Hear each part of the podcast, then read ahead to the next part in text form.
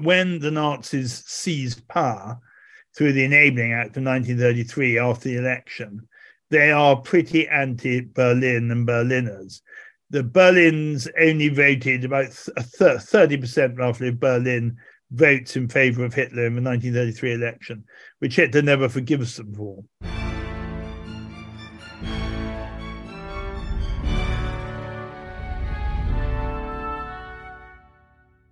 Hello, and welcome to the Aspects of History podcast. My name is Oliver Webb-Carter, and I'm the editor and your host. 2023 is the 750th birthday of that great city of Berlin. And so, to commemorate it, we have Barney White Spunner, author of A History of the City, joining me to discuss it. Barney is a historian and former senior army officer who was stationed in the city in the 80s. We look to Berlin's foundation, its experience during the Thirty Years' War, a conflict across German states that killed around 8 million, how it changed under the Hohenzollern kings, including Frederick the Great, and then under the Napoleonic occupation, before talking about Berlin's relationship with the Nazis, which you heard at the top there. Finally, we talk about Berlin as the bohemian city of David Bowie and other artists who found a home there in the 70s. I love Berlin and I can tell I have listeners there, so to you guys, this one's for you. If listeners have any suggestions for other city histories, do get in touch. I'm rather partial to Athens myself. Coming up, I've got the Year of Revolutions with Sir Christopher Clark. The film club continues on Tuesday with Margin Call on the 15th anniversary of the financial crash. Please do rate and review if you can and share the pod with anyone interested. Until then, I'll hand you over to me talking with Barney White Spunner on the history of Berlin.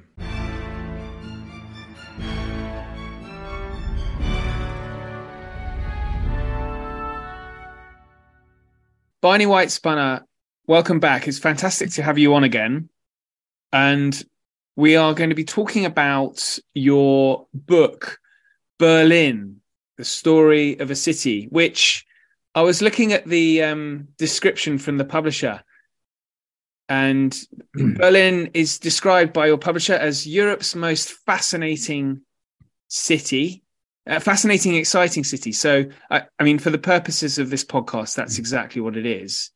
but so I, I wanted to just sort of kick things off. Berlin, Berlin is about a thousand years old. Is that right? Is that about right? Would you kind of know when it sort of when it began? Yeah, well, thanks very much, and um, it's wonderful to talk about Berlin. Um, I mean, Berlin's been there as a settlement, as fishing villages, so since time immemorial. They we found Wendish remains and that on what is now Museum Island, but rarely the it rarely comes to preeminence in about 1415 when the Hohenzollerns make it their capital. Actually, Berlin takes its actual birthday from 1273 for that's the first time its name is recorded on a document. But it's it's really with the coming of the Hohenzollerns, who, uh, when they buy the Mark of Brandenburg from Emperor Sigismund, who is bust as Holy Roman emperors always were, for 400 gold marks, or they move up Brandenburg and sort of looking for where to put their capital. And initially they look at other sites, but they then realize that what is then a fairly thriving commercial settlement that's developed around the twin fishing villages of Berlin and Cologne, around the island on the River Spree, is really the ideal place and they start to build their fortress, the Zwingburg, which is exactly on the site of um, what becomes the, the the sort of Schloss, Berlin, Berliner Schloss, and is now exactly the site of the Humboldt Forum. So it's really from then that it sort of comes to, to preeminence. But Berlin remains quite a sort of small city in European terms, right up until the 17th century. So during the 1400s, 1500s, it's really quite provincial, and it's thought to be as such by the more developed German states, particularly the Saxons. There's always this rivalry between Saxony and Brandenburg, between Dresden and Berlin, uh, as to um, uh, as to which is the sort of the lead city. But that doesn't mean there was an awful lot going on there. And part of the reason I wanted to start this book then with the with the beginnings of Berlin is because so many of the trends, so many of the things that happen afterwards have their roots in those two centuries. And there's a real tendency I, I find in books of German history in general and Berlin history in particular to immediately sort of focus on the last few centuries maybe from Frederick the Great onwards. But I think by doing so, you miss out on that hugely interesting and terribly important bit, which is when uh, many of the movement's trends characteristics start. Yes, well, that's absolutely right. Because as I was looking through it, through the book, the, I mean, particularly the period around uh, you have the Great Elector, Frederick William the First. Yeah. And then, of course, the Thirty Years' War. I mean, Berlin is is is hugely affected by that, isn't it? Yeah, t- hugely. I mean, I um, I think the Thirty Years' War still has an impact on Germany today. I think the Thirty Years' War was such a cataclysmic event, and it's something that we slightly neglect, particularly in English schools, because we're always asked, was it a war of religion? But actually, what it what that exam just, just for the benefit of listeners, is is that is it? You're going to if I get this wrong, 1618, right? So it starts with the wonderfully named defenestration of Prague, when the Habsburg ambassadors are, are thrown out of the window in, in Prague, and ends with the Treaty of Westphalia. And for the first 10 years, between about 1618 and 1628, Berlin and Brandenburg aren't really that affected by it. But from 1628 for the right up until the early 1640s, Brandenburg is absolutely crucified by marauding armies, imperial and, and, and Protestant, by the particularly by the Swedes. And this thriving commercial centre that's sort of developing cultural movements, and developing artistic talent, that's done very well trading, and people are really proud of. You know, they've got a really good life going. There's so utter desecration that comes from the Thirty Years' War. And it's beyond people's comprehension. They can't understand why it's happened. And Berlin is reduced to, well, under 5,000 people. I mean, about 2,000 houses. It's a cut in literally, there's about half of it left. What was the population before? Population varies, but roughly 15, 20,000, if you, depending on how many of the outlying areas you take in. But what people find so difficult is, well, what was all this for? I mean, it's actually, and they say with some very bitter comments, you know, this is a war to enrich soldiers. It's a war for the vanity of, of dukes. It's a war for the vanity of princes. If, if you look at people, people writing in Germany afterwards, they always hark back to this. Say, Frederick the Great who again maybe no great author, but actually somebody whose opinion is obviously rather valuable, said that the Thirty Years' War still dominated thinking in Germany during his reign, which is 100 years later. Schiller, the great Schiller, actually writes Uh, a treatise on the Thirty Years' War almost before he writes anything else, almost as if you can't sort of start writing German literature unless you understand how dreadful this has been. And it's not just Brandenburg, of course, it's much wider in Germany. It's obviously awful in the Palatinate and Bavaria as well. And then you look even at modern German writing, you know, you look at plays like Mother Courage. I mean, Mother Courage actually was a sutler in the Thirty Years' War. So I think it is. I think you've got to, if you're looking at the history of Berlin, history of Germany, you can't just sort of gloss over that. And actually has had such a huge impact. And then the great elector, so Frederick William I, who effectively is the the Margrave of Brandenburg, but becomes also Duke of Prussia. They're very good marriers, the Hohenzollerns. They, they worked out the marriage, European royal marriage market quite well and through some judicious marrying between him, his father, and his grandfather, they effectively bring uh, unite Prussia and Brandenburg, or bring Brandenburg into Prussia as one. We can't say monarchy yet, but one as one country, if you like, which will become a kingdom. And he is the most remarkable man. I mean, the Hohenzollerns actually the most remarkable dynasty. We badly need a, a biography of the Hohenzollerns all the way through. But Frederick William is not only sharp and incredibly efficient, but he's also visionary. So he rebuilds Berlin after the destruction of the Thirty Years' War. He surrounds it with these extraordinarily sophisticated ramparts on the sort of Vauban model, which will only last for 200 years. In fact, a lot of the funny um, wiggles on the S-Bahn and the U-Bahn routes now because they have to go around the foundations of the great elector's fortifications. So beyond that, and beyond building up and added developing the first Prussian army, he realizes that he's living in a Europe which is very intolerant. And as he's trying to get industry going, he sees Louis XIV revoking the Edict of Nantes. He sees this very talented French Huguenot community, of course, mostly were Calvinists rather than Lutheran, and he is, of course, a Calvinist. He invites them into Prussia, but he's not just sort of inviting them. I mean, he says, right, here's this community, we'll go and get them. So he sets up an embassy and almost sort of an immigration service in Paris, much what Europe does now with you know, falls far short of what he managed to do. So the Huguenots are sort of told to go to Paris. They're given passports, they're given money. They're coming to Berlin or wherever, not all to Berlin, but an awful lot to Berlin, where they're given uh, houses or land. And by the end of his reign, Berlin is 25% French. But at the same time, he's doing the same thing with the Jewish population from Vienna. And the Habsburgs are going through one of their sort of periodic sort of Catholic navel gazing sessions they went through. And there's a two Jewish pogroms in Vienna during his reign. And again, he extends friendship to the Jews. He gets leaders of a Jewish community in Vienna to, to come and be, he interviews in Berlin, sets out the terms to them. And or there's always been actually a flourishing Jewish population in Berlin.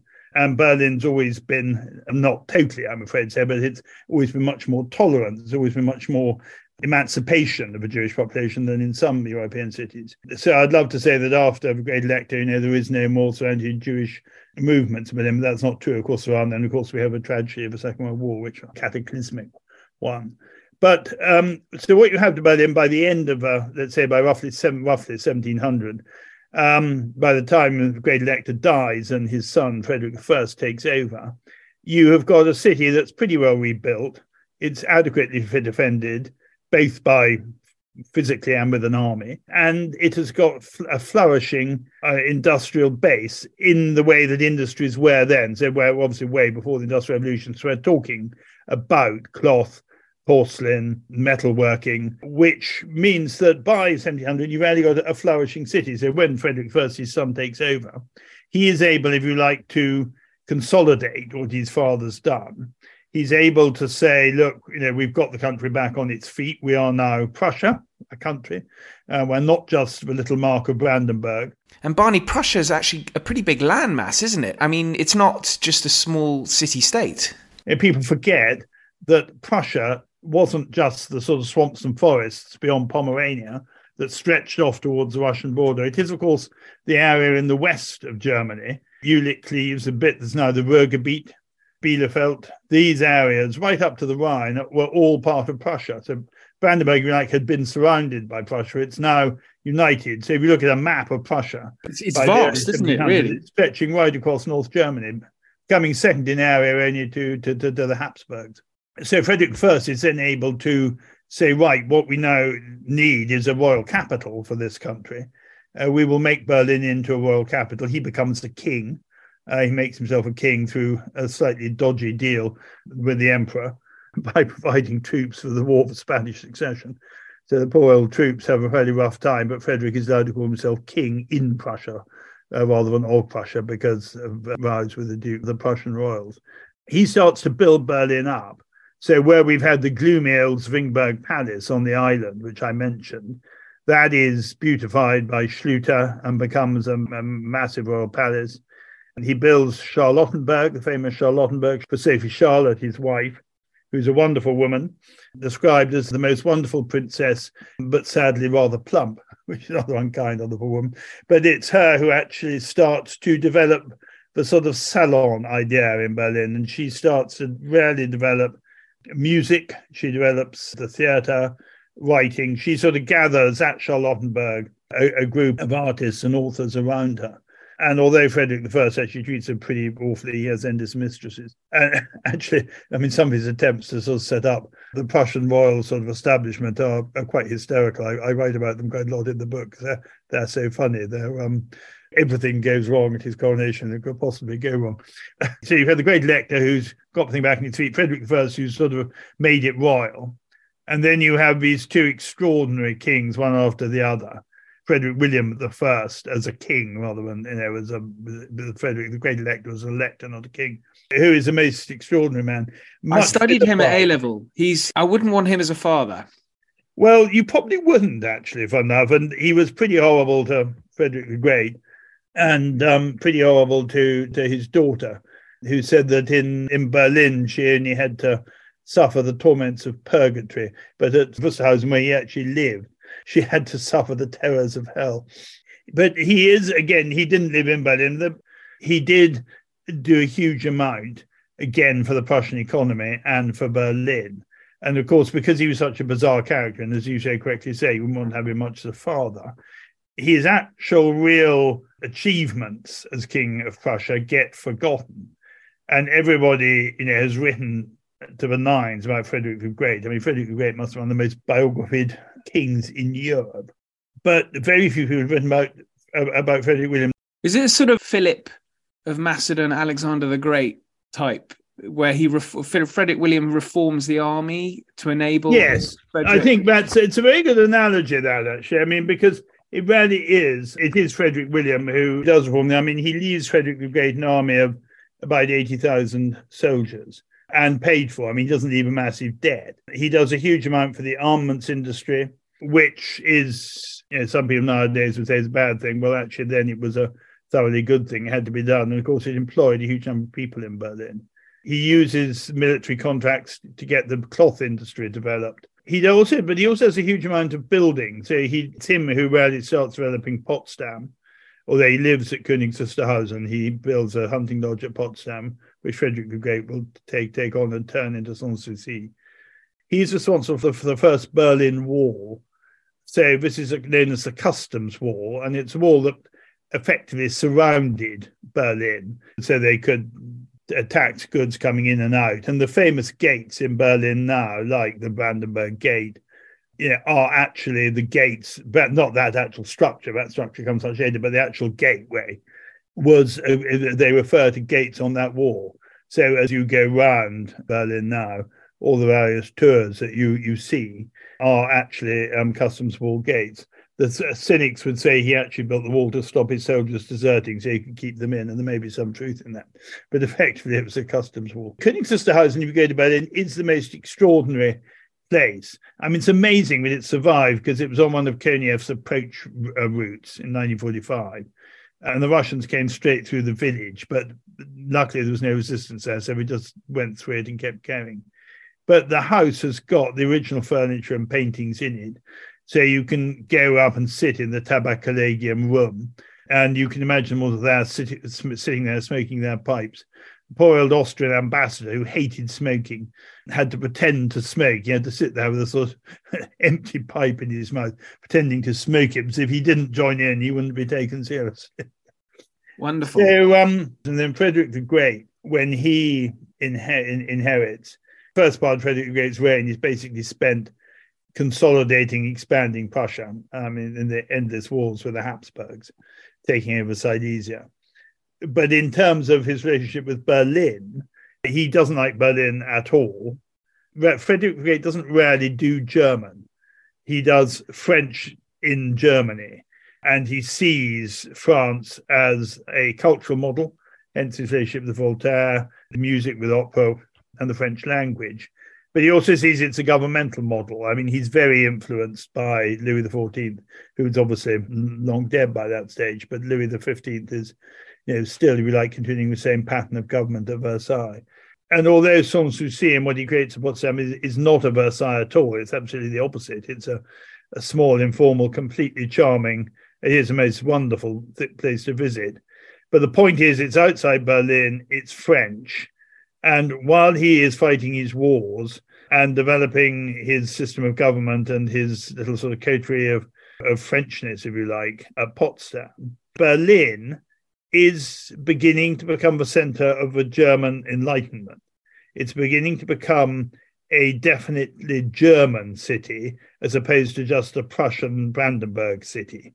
And that's really very important because of what will happen in the future. So Frederick Great can't detest the German language. He says it's illogical. He, he, he speaks it obviously because of the army, but although his language of command, the army is French. He thinks German literature is insignificant. Uh, German music is sort of barbaric. But while he's thinking that, we have this extraordinary what the Germans call Aufklärung. It's sort of Aufklärung means lots of different things in Germany, but effectively it's the exploration. It's a renaissance, if you like, in Germanness. But you know, at the beginning of the 19th century, if there was going to be a German empire, it was going to be a Germany as opposed to a set of states. I think most people would have told you the capital of that would have been in Vienna. I don't think many people would have told you it was going to be in Berlin. Before we get to get to Napoleon's invasion, I was just interested yeah. about the culture of the city. Is it now developing into a one that we would maybe recognize as, if not German, then certainly a sort of a um, a, a, Berlin characteristic. Yeah, no, I, I absolutely, because all the immigrants. Definitely, and... yeah, it's definitely becoming German.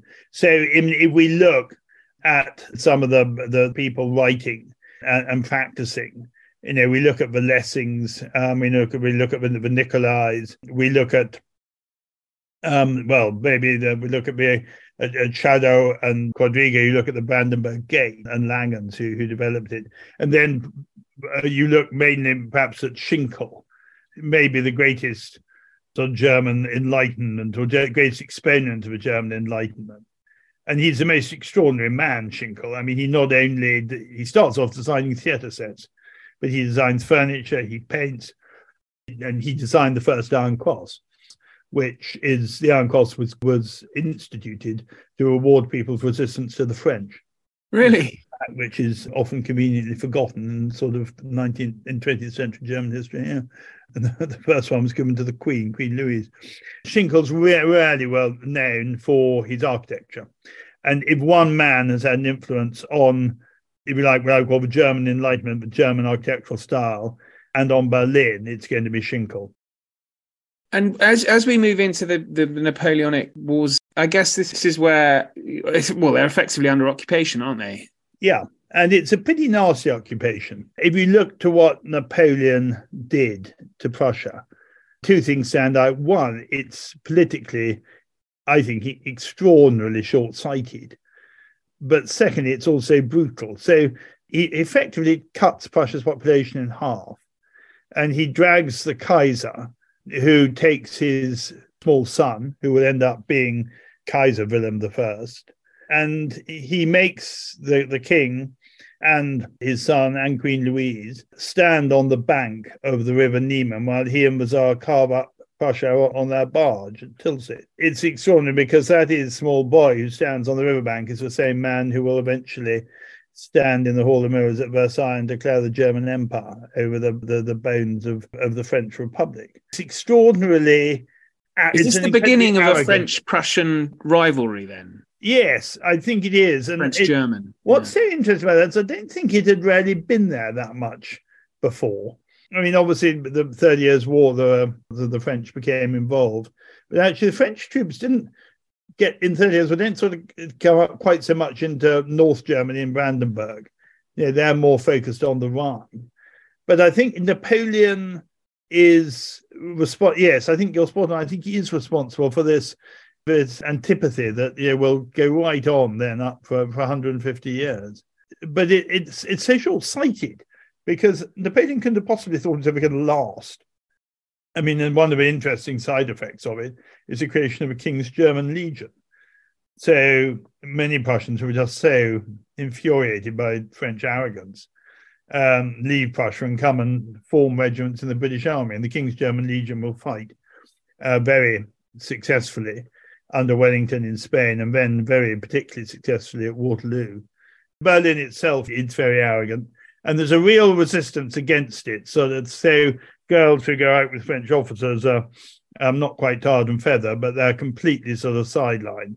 You know, people who invite French officers into their house are ostracized. And eventually, you know, the French are comprehensively defeated, but it's with many casualties. And uh, that, of course, is the the other thing which is so important about the expulsion of the French is that it's because the Prussian army has been largely taken over by the French or disbanded it is the it is the Landwehr, it is the, the the volunteer forces, the volunteer army that takes a huge amount of the credit justifiably for having got rid of Napoleon. And that's where the colours of a German flag from today come from. The the red, gold, and black comes from the the um, Landwehr uniform. But the idea that German culture is rooted in a deeper, older, sort of fresher, cleaner Germany and say you have the Wanderlust, the Wanderlust movement uh, with, with uh, walking, getting out into the countryside, the idea of rediscovery of German values, and the idea that it's these German values that have allowed you to get together and defeat Napoleon.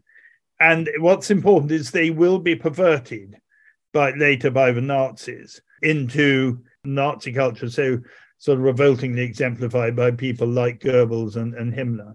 That's why Nazism is clever, however nasty it is, because it actually is seen to articulate uh, a lot of these feelings and a lot of these values, a lot of this idea of Germanness that harks back to uh, getting rid of Napoleon.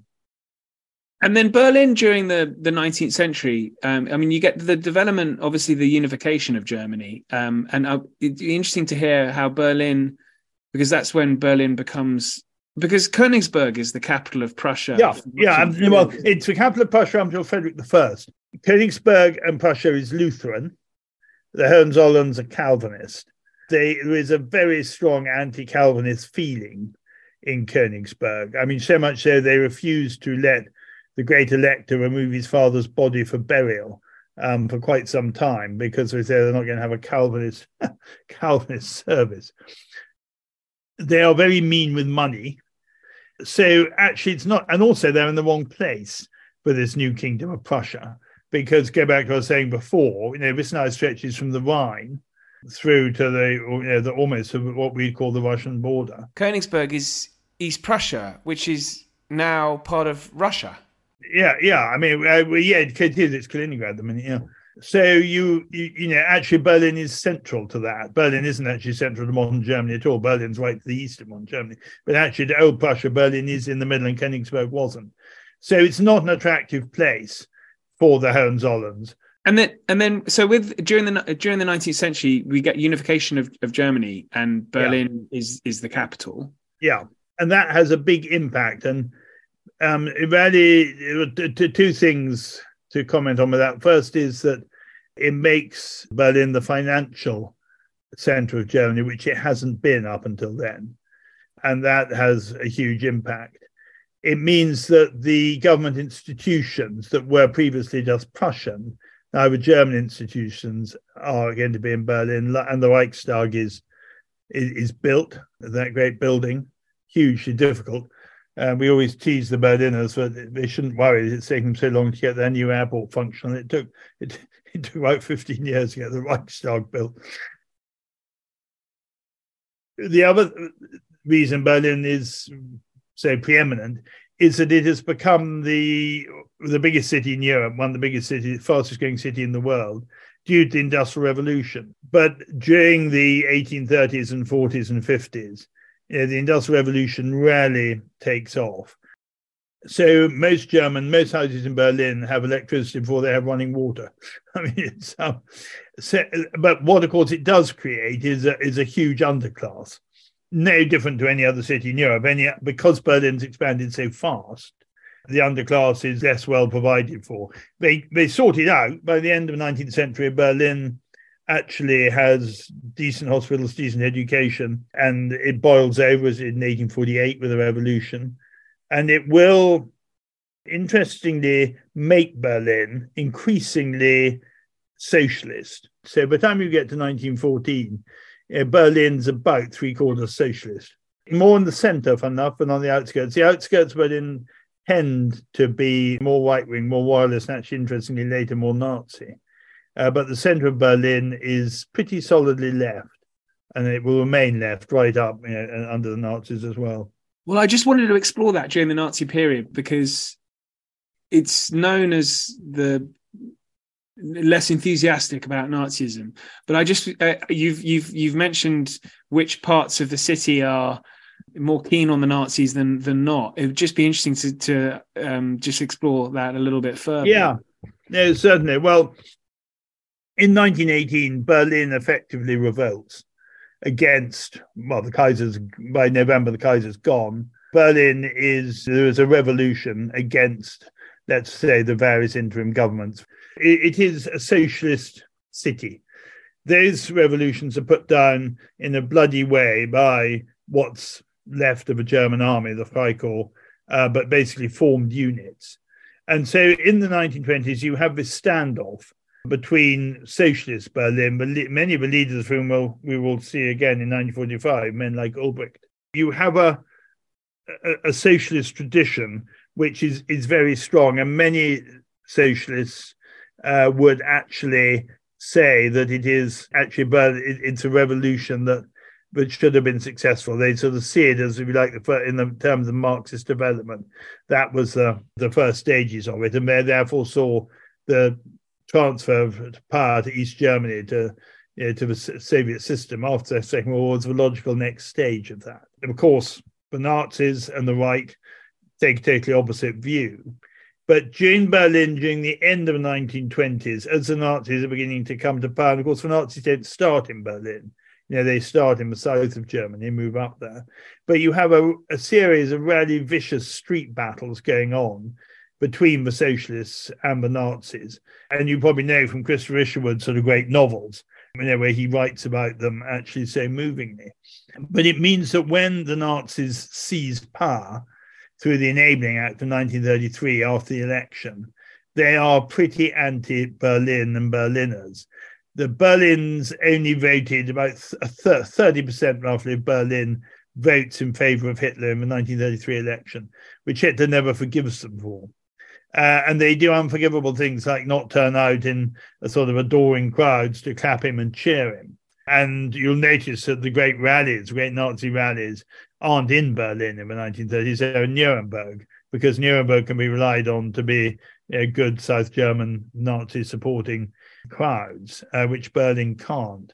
Uh, when Hitler invade, when the announcements made of invasion of Poland in 1939, you know, Hitler is infuriated that driving back to the Chancellery, nobody turns out to cheer. It's just the streets are deserted.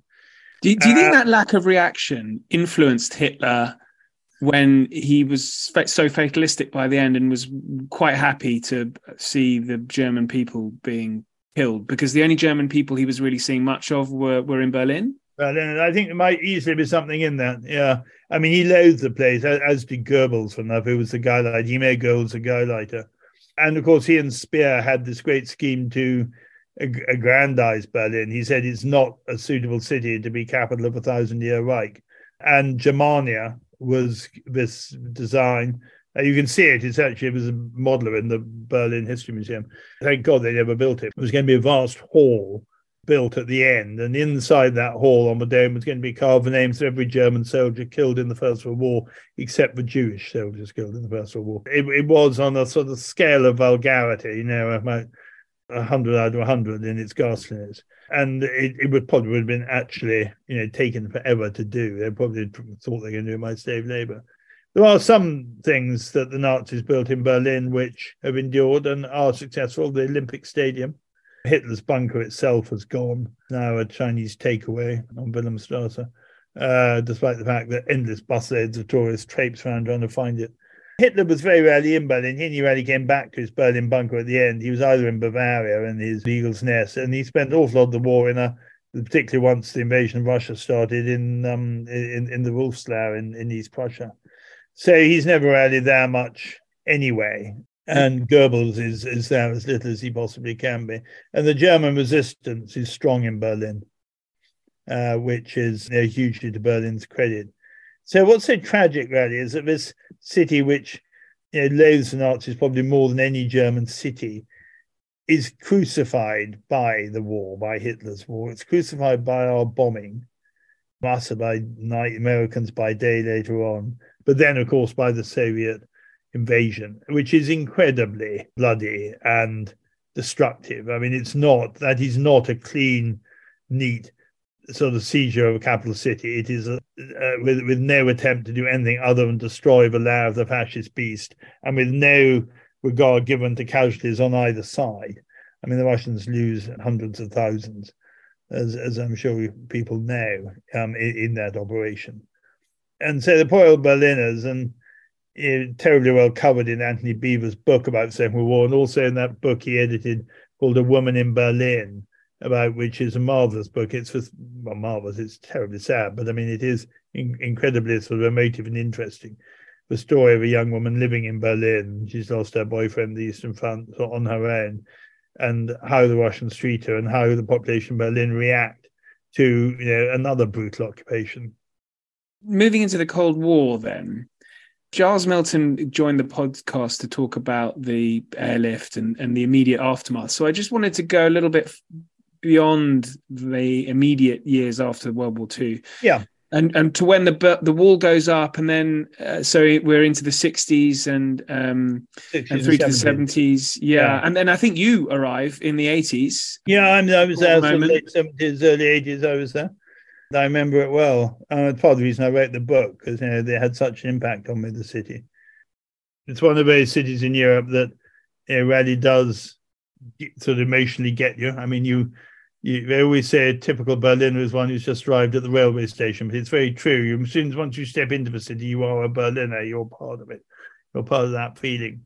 But yeah, so I think uh, 1670s are they are an incredibly difficult time, fairly obviously because of the war now a horrible time for East Berlin's again, fairly obviously, not just because of the political repression, but also because materially they're beginning to fall behind the West and very obviously to, doing so. It's um, not that easy for West Berlin either. And this idea that West Berlin is some sort of paradise, while East Berlin is uh, on, on, on, the next stop hell, is is inaccurate there is no doubt that you know, there are, is an, are a number of East Berliners who accept the regime, who feel they identify what it's trying to do. Uh, they uh, don't necessarily look at the West and think this is all tremendous. We wish we were like that. They actually slightly look down on the West and see it as shallow. Um, and that's not just swallowing uh, Soviet and Ulbricht and Honecker's propaganda. Yeah, there's obviously a bit of that. But he goes a bit deeper. So actually, when you get to 1989, there's about a quarter of East Berlin who really aren't at all keen on what's happening. But go back to the 60s and 70s in West Berlin, it's difficult for the West Berlin government to get people to commit, uh, both in terms of their careers and in, uh, commercially, to a city which people still have considerable doubts about its future. Because if you're going to invest in Germany, you're going to get a factory going. Berlin was an industrial city until the Second World War. After the Second World War, it becomes a commercial a banking service city. Nobody's going to invest in industry there when you've got to get your goods out through the Soviet zone, particularly when you've got experience of Soviet airlift. And in the 60s and 70s, an awful lot of young people say, Why do I want to make my career here?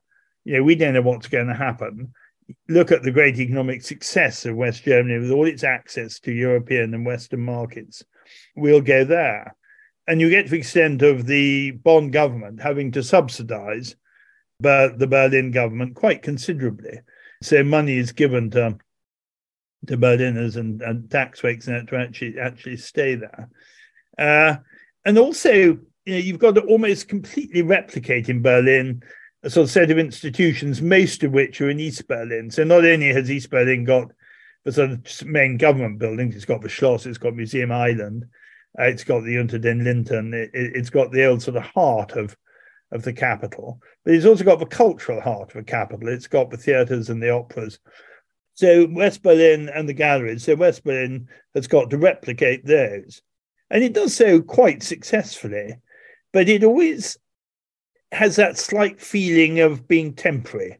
In many ways, it gives you an incredibly warm feeling. I remember going in as you cross from the zone, as we called it. So you came over the inner German border and went by train or car in, into the perimeter of West Berlin, and you cross from that grey, empty, dull, threatening atmosphere of East Germany into this bright, sort of almost like consumer heaven of, of West Berlin. But you never actually felt that you were going into something that was necessarily that deeply rooted, despite the extraordinarily you know, successful efforts of men like Reuter and Willy Brandt, you know, who were both the great mayors of West Berlin. And obviously, it's the same going into East Berlin, coming back. You cross Checkpoint Charlie, and you wander on East Berlin, and it's it, it, it's like sort of going into a sort of Scandinavian horror movie in many ways. I mean, it's endless, sort of dark, empty buildings, people in in threadbare sort of coats shuffling on with their collars turned up, not looking at you. You know, the shops with sort of pyramids of cans of something or other, but you know, that's all that's in the window. Yes, there are, because it's the showcase of a DDR, there's theatre, there are restaurants. But the whole place you know, has a, a, threatening feeling about it. The buildings are still pockmarked with bullets holes. Actually, they are even now. Of course, the West also it, it doesn't necessarily the young population don't necessarily go along with with what their government are doing. So you've got ex- very violent student demonstrations going on as well. And we're around the time the Baader Meinhof, aren't we? Yeah, the Baader Meinhof is operating exactly that. You have this sort of cultural bohemianism, if you like, taken to almost you know, to ex- extent far beyond. It's a far more liberal, if you like, um, some would say licentious society than Paris or London or anywhere. And we were chatting about Bowie and living there. The great thing about Berlin is, you know, it is the most unjudgmental city. You can almost do anything in, in, in Berlin, sort of providing it's legal. We're running out of time, so I just wanted to bring up one uh, one thing that makes German politicians a lot more conscious of Russia, the influence of Russia, than perhaps we in the in further Western Europe, um, in France, and certainly here in Britain, we well, I don't think we appreciate quite as much is how close Berlin is to the east, yeah, and and how that influences decision making in Germany. And we're we're quite damning against German politicians for some of the decisions or lack of decisions they've been making over Ukraine. And I just wondered if that's because of their proximity to Russia? I, I think it's got to, it, it's got to be a huge part of it, hasn't it? And because where you are, you know, your geography is almost where you start your politics. And I think people do. I'm, you know, I've always thought of the two great German capitals, Vienna and Berlin. Know, Vienna to me has always got one eye towards the east and towards Turkey. Um, well, it did have, and perhaps not so much now. But I mean, for years, the Habsburgs always looking over their shoulder towards Turkey, and Berlin was always looking over its shoulder towards Russia. And I, I think that is absolutely true. And I think if you sit in London or Paris, you have a very different feel to the problems of the world. Now, I'm not saying Angela Merkel didn't make mistakes in her energy policy, and I'm a great Merkel fan, but you know, you can never imagine Bismarck allowing Germany to become completely dependent on Russian energy, can you? No. I mean, that's just sort of inconceivable. Whereas, yeah, I mean, I'm absolutely with you. I mean, I think there is a tendency sometimes among German politicians to sort of try and forget that. I think Merkel genuinely sort of believed that we were beyond Russia being a, the, the threat it, it's turned out to be. But your point is a very accurate one. And of course, what's interesting too is that a lot of German politicians didn't want the capital to get back to Berlin from Bonn after unification. Uh, and the vote in the Bundestag in Bonn was only narrowly carried because they said Berlin is a militaristic city. It was the home of Prussian militarism. It was the home of Nazi militarism, which of course Berliners you know, sort of find laughable because Berlin, you know, it's capital of Prussia. It was the most un-Prussian city. It's a city of immigrants, as we've discussed, and it was the most anti-Nazi um, city in Germany. So part of this is the of German divide, and they say it goes back to the bits of Germany that the Romans occupied and colonized. Adenauer always said that he could he couldn't whenever he crossed the, the Elbe and went into Brandenburg and Pomerania, he had to put the blinds down on his railway carriage because it reminded him of Asia. There's a deeper divide in this. What I think Berlin's done terribly successfully lately since unification is to be as a model to which the rest of Germany can aspire. Because, okay, it sits to the east and it therefore is very conscious of the pressures of the east. It's made immigration work in a way that many other German cities haven't so successfully. It's got that sort of cosmopolitan German, yes, capital of Germany, but actually a cultural hub and a multi ethnic hub and a very tolerant society. And I think actually, as a city, it's really now a city that sets an example to, to modern Germany. It's got huge problems. I mean, I I think the biggest problem in Berlin at the moment one is, is the price of property. And you could argue that with many other European cities, but in in Berlin, it is becoming unaffordable. Germans are now a lot of Germans, not just Germans, a lot of Brits and, and others as well, have second homes in Berlin now. And that was always a sort of French British tradition. The French always had a house in Paris, Brits had a house in London. That never didn't happen in Berlin. You had a house if you were working for the government, but otherwise you stayed in your your it was much more regional. But now a lot of Germans have a flat in Berlin or a house in Berlin, and house prices are becoming you know, exorbitant. and beyond the reach of you know, the the immigrant population who have always come into the city.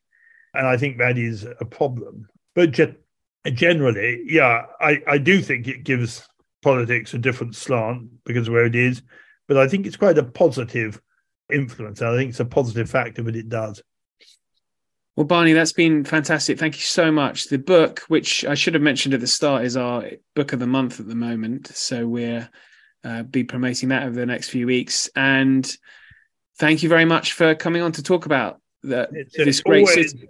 A huge pleasure, Oliver. Thank you very much indeed. I much enjoyed. What author doesn't enjoy talking about his books? I'm glad to hear it. Delighted to hear it. Thanks very much. Thanks so much for listening. I do hope that inspires some of you to visit. Plenty more content coming up, including Roman history, revolutionary springs in the 19th century. The film club will continue on Tuesday, and much, much more. Until then, thank you and good night.